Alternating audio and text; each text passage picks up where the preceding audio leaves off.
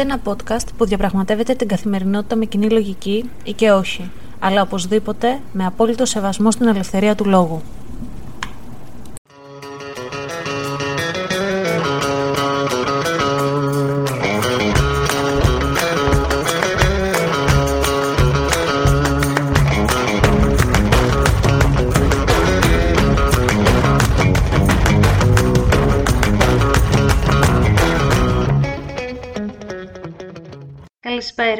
Σας ή καλημέρα σας, γιατί δεν ξέρω τι ώρα ακούτε αυτό το podcast.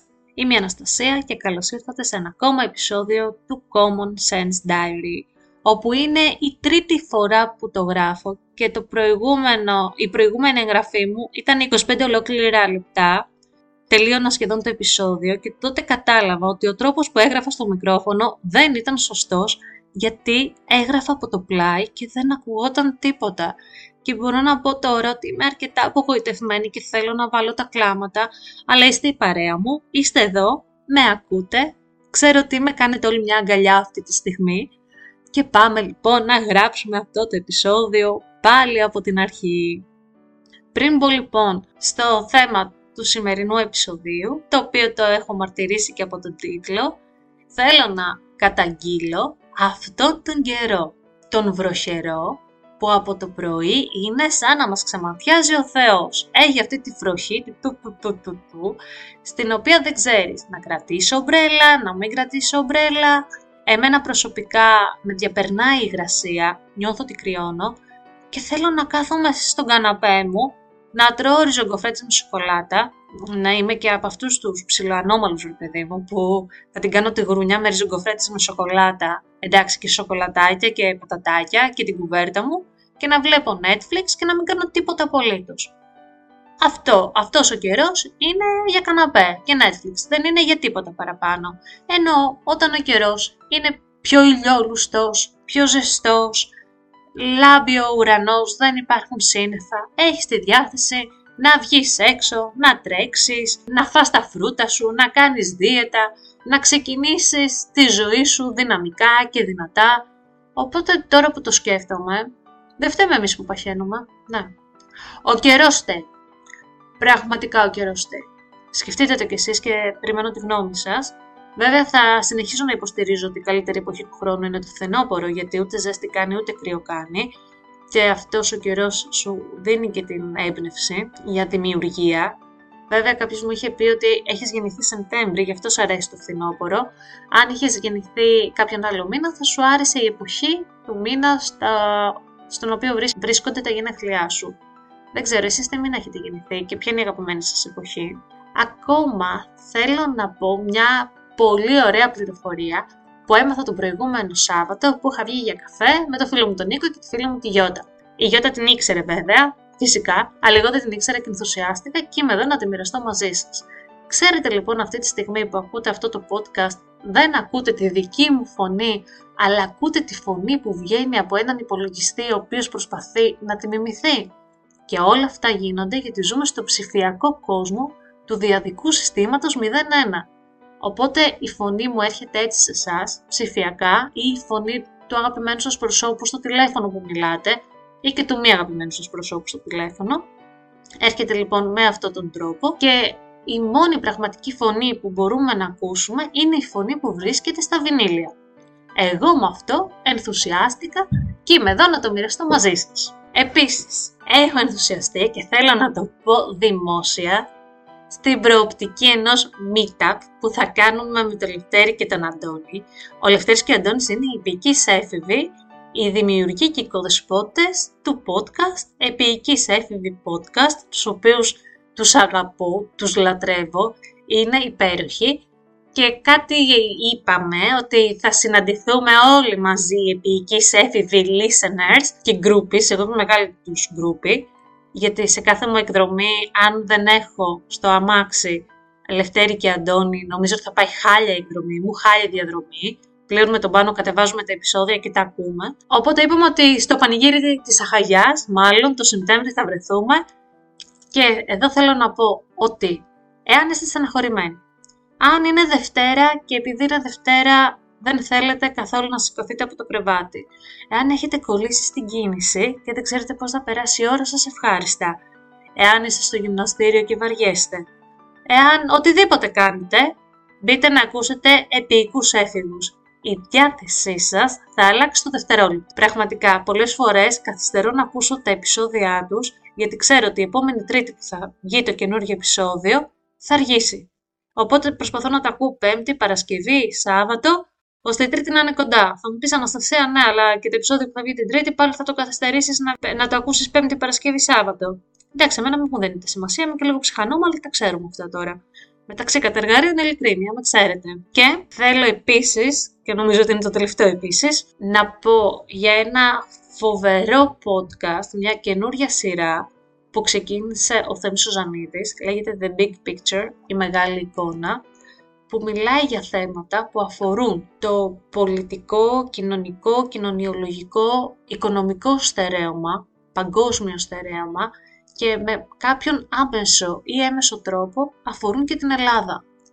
Κακά τα ψέματα, τον τελευταίο καιρό, τον τελευταίο πολύ καιρό μάλλον, ζούμε σε αμφιβολίες, πολλές αμφιβολίες, δεν εμπιστευόμαστε κανέναν και μεταξύ μας καλά κάνουμε, γιατί είδαμε ότι και στο τελευταίο περιστατικό των τεμπών οι δημοσιογράφοι ξέφυγαν, πλέον καταλάβαμε ποιοι χρηματίζονται, ποιοι ήταν αντικειμενικοί και ποιοι όχι. Είχα κάνει και ένα επεισόδιο τότε, το The Roof is on Fire, κατακλυζόμαστε από πάρα πολλές πληροφορίες, οι οποίες λόγω της εμημάθειάς μας δεν τις επεξεργαζόμαστε και δεν ξέρουμε τι μας γίνεται και αυτό μας ρίχνει σε περισσότερο σκοτάδι.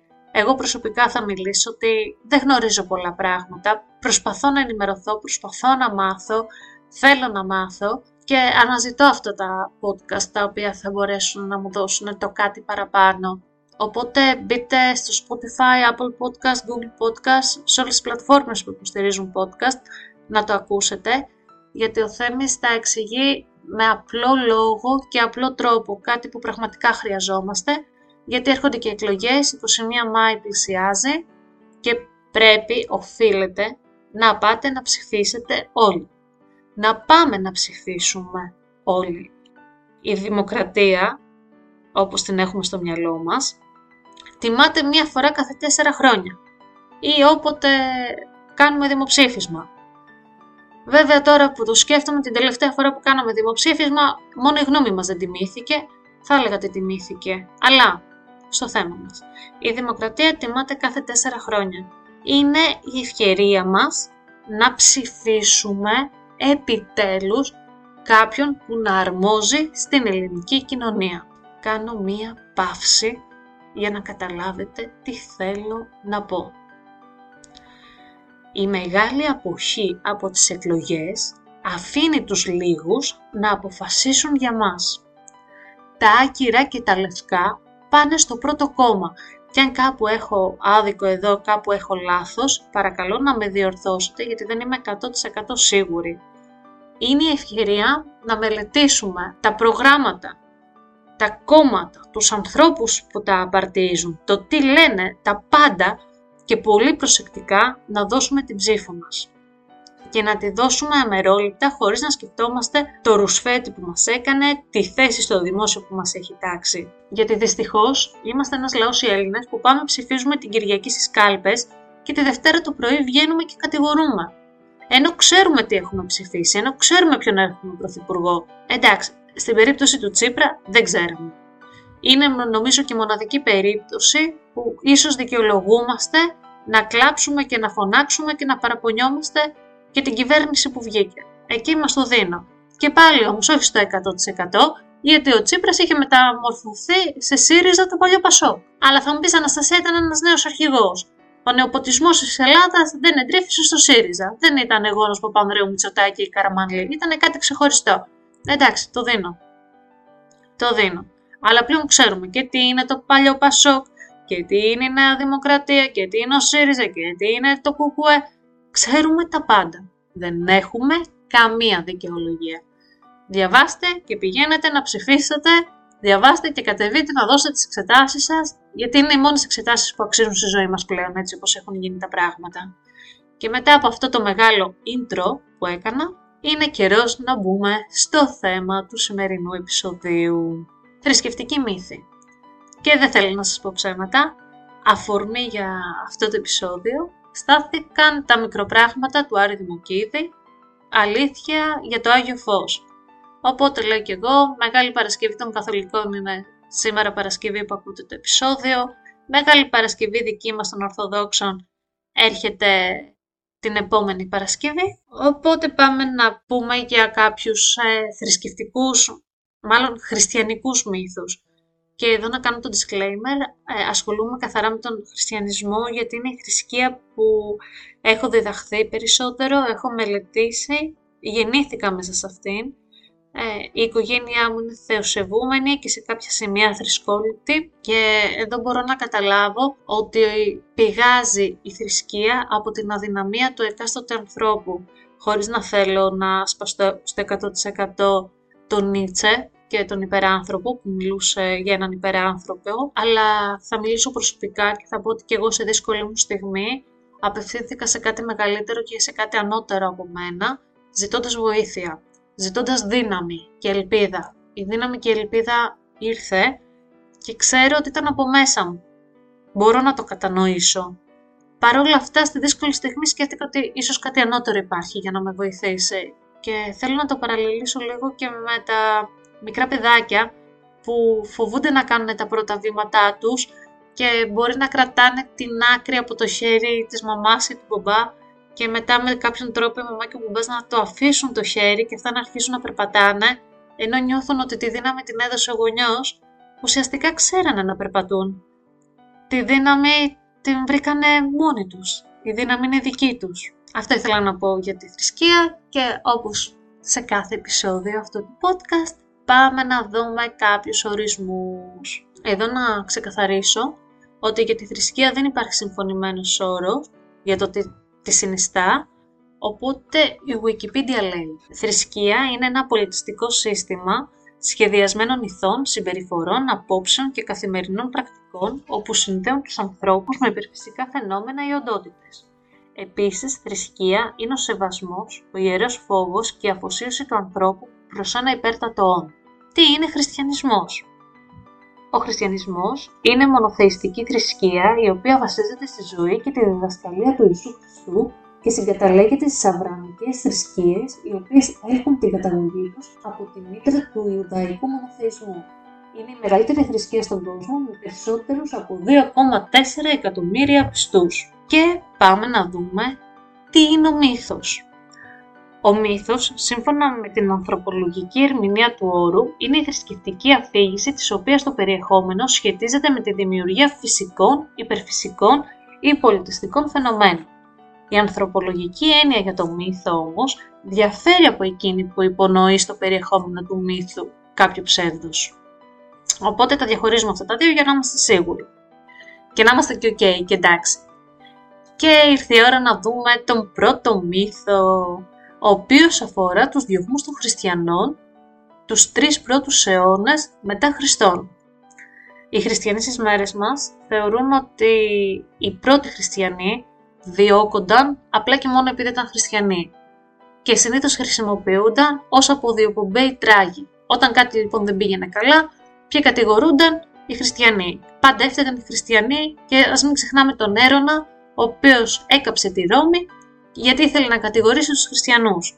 Βέβαια, η αλήθεια σε αυτό είναι ότι οι ιστορικές πηγές που έχουμε είναι συνήθως από τον Ευσέβιο. Και θα μου πείτε Αναστασία ποιος είναι ο Ευσέβιος; Ο Ευσέβιος είναι ένας εκκλησιαστικός ιστορικός, ο οποίος έχει γράψει πάρα πολλά πράγματα, μεταξύ των οποίων όμως έχει γράψει και το θα είναι απαραίτητο κάποιες φορές να χρησιμοποιούμε την ψευδολογία σαν γιατριά για το όφελος αυτών που χρειάζονται τέτοια μορφή θεραπείας ενώ για τα θύματα του μεγάλου διωγμού του Διοκλητιανού είχε γράψει «Έχουμε αποφασίσει να μην περιγράψουμε τίποτα για αυτούς, εκτός από αυτά με τα οποία μπορούμε να υπερασπιστούμε τη Θεία Δίκη». Καταλαβαίνουμε ότι σε μια θρησκεία η οποία θέλει να εγκαθιδρυθεί πρέπει να δείξουμε και να δείξουν οι πρώτοι χριστιανοί και οι πρώτοι πατέρες της Εκκλησίας ότι αυτή η θρησκεία πέρασε διαπυρός και σιδήρου ότι αυτή η θρησκεία ατσαλώθηκε μέσα από τη φωτιά και μέσα από τις κακουχίες. Οπότε είναι κατανοητό κάποια πράγματα να παραποιηθούν. Δεν υποστηρίζω ότι οι διωγμοί δεν έγιναν. Παρ' όλα αυτά, στην πραγματικότητα, ήταν τοπικά περιστατικά που έλαβαν μέρος για μήνες και όχι για χρόνια. Και αν θέλετε να μάθετε περισσότερα, είναι ένα εξαιρετικό άρθρο, το οποίο θα το βρείτε και στο κουτί των πληροφοριών του σημερινού επεισοδίου, του Κωνσταντίνου Σαπαρδάνη, με τίτλο «Η μύθη των χριστιανικών διώξεων», που έχει αναλυτικά ποιες διώξεις έγιναν, κάτω από ποιες συνθήκες έγιναν και με ποιες αιτίες έγιναν. Πραγματικά πηγαίνετε να το διαβάσετε. Ένας δεύτερος μύθος χριστιανικός είναι ο φιλιρινισμός των χριστιανών. Είναι ένα βιβλίο που έχει γράψει η Κάθριν Νίξεϊ, ο μύθος του φιλιρινικού χριστιανού και θα ήθελα να σας, να σας διαβάσω λίγο πώς αρχίζει το συγκεκριμένο βιβλίο. Οι δράστες ήρθαν από την έρημο. Είχαν γενιάδα, φορούσαν μαύρα και εμφορούνταν από το θρησκευτικό φανατισμό. Στόχος τους να καταστρέψουν την ειδωλολατρική όαση στην πόλη Παλμύρα. Είχαν βάλει στο μάτι το αμαρτωλό άγαλμα της Θεάς Αθηνάς που ήθελαν να αφανίσουν από προσώπου γης. Με ιερό μένος όρμησαν επί το έργο, αποκεφάλισαν τη θεά και έκαναν το σώμα της χιλιάδες κομμάτια. Και όταν τελείωσαν την επιχείρησή τους, οι σκοτεινές φιγούρες χάθηκαν και πάλι στην έρημο. Με αυτή την ε, περιγραφή, ίσως φανταζόμαστε ότι δεν αφορούν κάποιους χριστιανούς, και όμως οι χριστιανοί ήταν αυτοί που έκαναν αυτά τα πράγματα. Οι, οι πρώτοι χριστιανοί δεν ήταν ε, σε καμία περίπτωση φιλιρινικοί, ε, όπως μας εμφανίζονται οι ίδιοι στα χρονικά εκείνης της εποχής. Στην πραγματικότητα ήταν μυσαλόδοξοι που δεν ανέχονταν καμία κοσμοθεωρία και πίστη πέραν της δικής τους και όταν ήρθαν στην εξουσία προχώρησαν στον προσελητισμό των αλόδοξων και τους καταπίεσαν. Μη χριστιανοί φιλόσοφοι καταδιώχθηκαν αλήπητα και θανατώθηκαν. Οι ελληνικοί και ρωμαϊκοί ναοί λαιλατήθηκαν. Πολύτιμα έργα τέχνης καταστράφηκαν και παλιά συγγράμματα που δεν τέριαζαν στο χριστιανικό κοσμοίδωλο καταχωνιάστηκαν ή και κάηκαν. Και εδώ θέλω να αναφέρω λίγο το Μέγα Θεοδόσιο, ο οποίος ήταν ένας μεγάλος εκδιώχτης των είδωλολατρών, όπου βλέπετε ειδωλολάτρες βάλτε την δωδεκαϊθιστική θρησκεία και το οτιδήποτε θύμιζε αρχαία Ελλάδα και ελληνικό, ο οποίος έκλεισε και τη Φιλοσοφική Σχολή των Αθηνών, η οποία λειτουργούσε επί 20 αιώνες. Και νομίζω ξανά άνοιξε η Φιλοσοφική Σχολή των Αθηνών ε, στις αρχές του 20ου αιώνα. Οπότε και πάλι μπορώ να καταλάβω κάποια πράγματα και πάλι μιλάμε για εποχές 2.000 χρόνια πριν. Οι κοινωνίες ήταν διαφορετικές, ο τρόπος ζωής ήταν διαφορετικός και η μεγάλη μάζα του λαού φανατιζόταν πιο εύκολα επειδή δεν είχε τις γνώσεις, ήταν αμόρφωτοι και δεν είχαν την διάθεση αλλά και την δυνατότητα να επεξεργαστούν κάποια πράγματα. Οπότε πήγαιναν με παροπίδες. Ο κάθε αυτοκράτορας για τους δικούς του χύψη λόγους δρούσε όπως δρούσε. Ο κάθε άνθρωπος που βρίσκεται στην εξουσία δρά όπως δρά. Και κακά τα ψέματα η θρησκεία πολλές φορές είναι ένα πολύ ωραίο κάλυμα το οποίο καλύπτει πολλά πράγματα και πολλές αποφάσεις. Και ίσως στις μέρες μας κάποιες φορές χάνουμε και το νόημά της, χάνουμε και το λόγο που πιστεύουμε, γιατί το πολύ φρουφρού και πολύ κορδέλα και το πολύ άρωμα μας κάνει να χάνουμε την ουσία. Και στον τρίτο μου μύθο λοιπόν, για να μην μακρηγορώ, ο οποίος ήταν και η αφορμή του σημερινού επεισοδίου, είναι το Άγιο Φως. Ένας μύθος που υπάρχει για πάνω από 11 αιώνες είναι ότι η κανδύλα η οποία μπαίνει στον Πανάγιο Τάφο ανάβει μαγικά, συσσαγωγικά το μαγικά, όταν εισέρχεται ο Πατριάρχης, ο Έλληνας Πατριάρχης και τότε με κάποιον μαγικό τρόπο το Άγιο Φως ανάβει την κανδύλα και ανάβει και τα κεριά του Πατριάρχη. Αυτό συμβαίνει μόνο στον Έλληνα Πατριάρχη και ο Αρμένιος λοιπόν που μπαίνει μέσα δεν μπορεί να πάρει το Άγιο Φως, οπότε αποκαλύπτεται μόνο στους Έλληνες. Κακά τα ψέματα ήταν κάτι που το γνωρίζαμε, η κοινή λογική το έλεγε πάρα πολλά χρόνια ότι δεν υπάρχει κατά παραγγελία θαύμα και δεν γίνεται μόνο ε, στους Έλληνες, οι Έλληνες να είναι ο εκλεκτός λαός που ο Θεός λέει κάθε Μεγάλο Σάββατο που είναι και κινητό το Μεγάλο Σάββατο θα στείλω το Άγιο Φως. Καταλαβαίνουμε λοιπόν η κοινή λογική, το common sense, ότι αυτό το ψέμα χρησιμοποιήθηκε για να εδραιώσει το ελληνικό στοιχείο, χρησιμοποιήθηκε για πολιτικούς σκοπούς, χρησιμοποιήθηκε για πολλά πολλά πολλά πράγματα.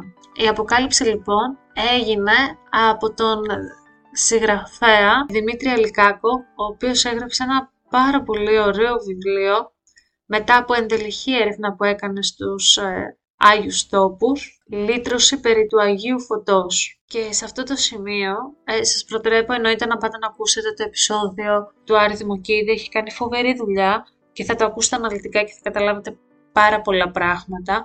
Εγώ θέλω απλά να, να διαβάσω κάποια αποσπάσματα τα οποία είναι και στο άρθρο που βρήκα σχετικά με το βιβλίο του Αλκάκου. Ο συγγραφέας ξαναμιλά με τον σεβασμιότατο Ισίδωρο. Όλο το ταξίδι, όλη η έρευνα, όλος ο χρόνος που αφιέρωσα για αυτήν την υπόθεση, όλα κρέμονταν στα αμέσως επόμενα λεπτά.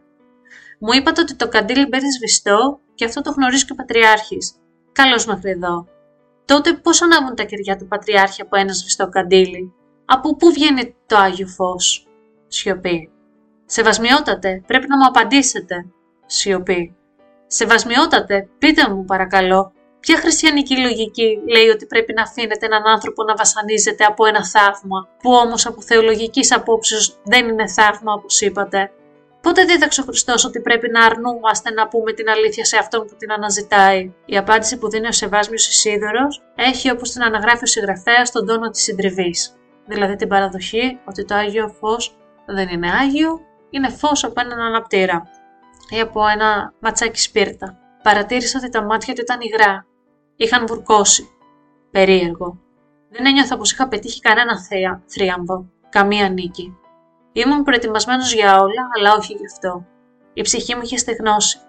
Ενστικτοδός άπλωσα το χέρι μου και το ανεβοκατέβασα απαλά δύο φορές στον ώμο του. Σαν να ήταν φίλος από τα παλιά. Σαν να του έλεγα «Τιμάς το ράσο που φοράς. Στα αλήθεια είσαι έντιμος και γενναίος». Όπως είπα, πηγαίνετε να ακούσετε το επεισόδιο. Ο Δημήτρης Αλικάκος δεν είναι ένας άθεος δεν είναι κάποιος άθρησκος, είναι θρησκευόμενος και αυτός καλέστηκε να έχει αυτό το βάρος της αποκάλυψης της αλήθειας που όλοι ξέραμε, αλλά κάναμε ότι δεν ξέρουμε και δεν γνωρίζουμε. Πολλοί λόγοι όπως ο Αδαμάντιος Κοραής το είχαν υπενιστεί, αλλά υπενηχθεί, πω και κάπου εδώ η Γιώτα με σκοτώνει, να ξέρετε, αλλά δεν είχαν τότε τις αποδείξεις όπως είναι η βιντεοκάμερα, όπως είναι η ηχογράφηση. Καταλαβαίνω ότι μια θρησκεία για να εγκαθιδρυθεί, να εδραιωθεί, χρειάζεται να πατήσει σε κάποιους θρύλους, σε κάποιες δοξασίες, να γίνει η ίδια legend. Οπότε αυτά τα ψέματα, παύλα μύθη, ήταν και κατά ανάγκη. Έπρεπε η νέα θρησκεία να φανεί ότι περνάει από φωτιά και από σίδερο, ότι γίνονται θαύματα. Οι Έλληνες χρησιμοποίησαμε λίγο και το Άγιο Φως ως προσωπικό όφελος, γιατί το θαύμα και το Άγιο Φως αποκαλύπτονταν μόνο στον Έλληνα Πατριάρχη, οπότε μπορείτε να σκεφτείτε κι εσείς τις, όχι επιπτώσεις, το αποτέλεσμα που είχε αυτό στους υπολείπους, όταν μόνο ο Έλληνας Πατριάρχης μπορούσε να δει το θαύμα του Θεού και κανένας άλλος. Πολλοί πατριάρχες των Αρμενίων, νομίζω, των Παλαιστινίων προσπάθησαν να πάρουν το Άγιο Φως αλλά δεν μπόρεσαν. Και το γεγονός ότι το Άγιο Φως έρχεται πλέον στην Ελλάδα με τιμές αρχηγού κράτους μας κάνει να καταλάβουμε πόσα πράγματα γίνονται για το Θεαθήνε σε αυτή τη χώρα. Η πίστη του καθενός είναι μέσα μας. Ο καθένας πιστεύει με το δικό του τρόπο και πιστεύω πλέον ότι το 2023 δεν γίνεται να πιστεύουμε σε μύθους επειδή έτσι τα βρήκαμε, επειδή έτσι ήταν. Το 2023 είναι καλό να ανοίγουμε τα μάτια μας και να βλέπουμε την αλήθεια και την πραγματικότητα. Γιατί αν ο Ιησούς Χριστός υπήρξε, που εγώ πιστεύω ότι ως ιστορικό πρόσωπο υπήρξε, μία από τις διδασκαλίες του ήταν να αναζητάτε την αλήθεια και να τη μοιράζεστε. Δεν ξέρω αν θα βγει επεισόδιο τη Μεγάλη Παρασκευή. Εάν βγει, θα είναι κάτι πιο χαρούμενο για να τα ακούσετε το Μεγάλο Σάββατο. Μάλλον θα είναι Φράγκο Τζεφιρέλη, ο Ιησούς από τη Ναζαρέτ εννοείται η, η σειρά που μας σημάδευσε και μας σημαδεύει και μέχρι την επόμενη φορά. Γεια σας! Αυτό το podcast βγαίνει κάθε Παρασκευή στις 7 η ώρα το απόγευμα ώρα Αμερικής και μπορείτε να το βρείτε στο Spotify, Apple Podcasts ή Google Podcasts. Μπορείτε να μας ακολουθήσετε και στο λογαριασμό μας στο Instagram common κάτω παύλα sense κάτω παύλα diary όπου περιμένουμε τις απόψεις σας αρκεί να γίνονται με σεβασμό και να έχουν επιχειρήματα.